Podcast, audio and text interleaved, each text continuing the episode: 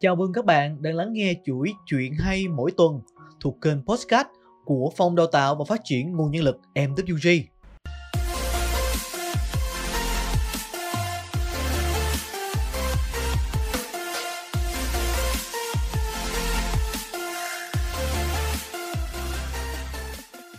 Hôm nay, Phòng Đào tạo muốn chia sẻ, giới thiệu cùng các bạn câu chuyện có tên là Câu cá, bài học từ cha. Mời các bạn cùng lắng nghe nhé. Cậu bé 11 tuổi và rất thích câu cá. Cậu đi câu cá bất cứ lúc nào có thể. Và thường ngồi câu ở cái kênh nước gần nhà cậu, nằm trên một hòn đảo nhỏ giữa hồ. Một lần, cậu theo bố đi câu cá vào buổi chiều tối. Cậu mang theo ít run làm mồi với hy vọng bắt được vài con cá. Cậu móc mồi vào và bắt đầu tập quăng mồi. Lưỡi câu đập thẳng vào mặt nước và tạo ra những gợn sóng nhiều màu sắc trong ráng chiều.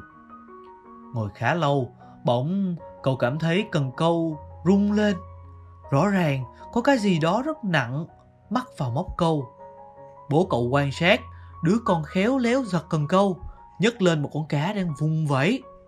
Đó là con cá to nhất cậu bé từng thấy. Hai bố con nhìn con cá bự đang quẩy, người cha mới nhìn đồng hồ. Mới 8 giờ tối, còn 4 tiếng nữa mới bắt đầu mùa câu.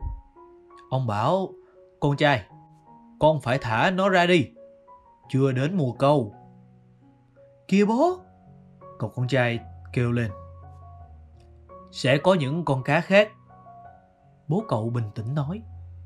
Nhưng không to như con này ạ. À? Cậu bé rên lên. Cậu nhìn quanh hồ, không có ai, cũng chẳng có tàu thuyền tuần tra. Cậu lại ngước nhìn bố. Không ai nhìn thấy họ, tức là sẽ không ai biết họ câu được cá. Và dù có người biết, người đó cũng không thể biết cậu câu được cá lúc mấy giờ. Thế nhưng cậu bé, qua sự rõ ràng trong giọng nói của bố cậu, biết rằng quyết định của ông sẽ không thay đổi. Cậu chậm chạp gỡ con cá ra và thả nó xuống mặt hồ đen lóng lánh. Con cá quẩy thật mạnh và lao biến đi. Cậu bé biết rằng rồi cậu sẽ chẳng bao giờ bắt được con cá to như thế. Đó là câu chuyện 34 năm về trước. Bây giờ, cậu bé đã là một kiến trúc sư thành đạt. Căn nhà của gia đình cậu vẫn ở trên hòn đảo ở giữa hồ New Hampshire và cậu cũng đưa con trai, con gái của mình đi câu.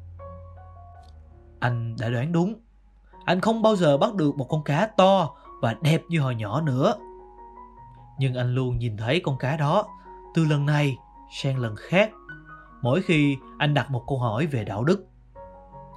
Vì như cha anh đã dạy, đạo đức là những vấn đề đơn giản, đúng hay sai. Chỉ có điều hành động đạo đức ngay cả khi không ai quan sát mình mới là khó mà thôi. Quả là một câu chuyện thú vị về việc giữ gìn đạo đức dù không ai nhìn thấy.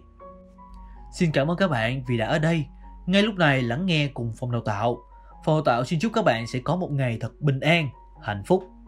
Hẹn gặp lại các bạn ở những bài tiếp theo nhé.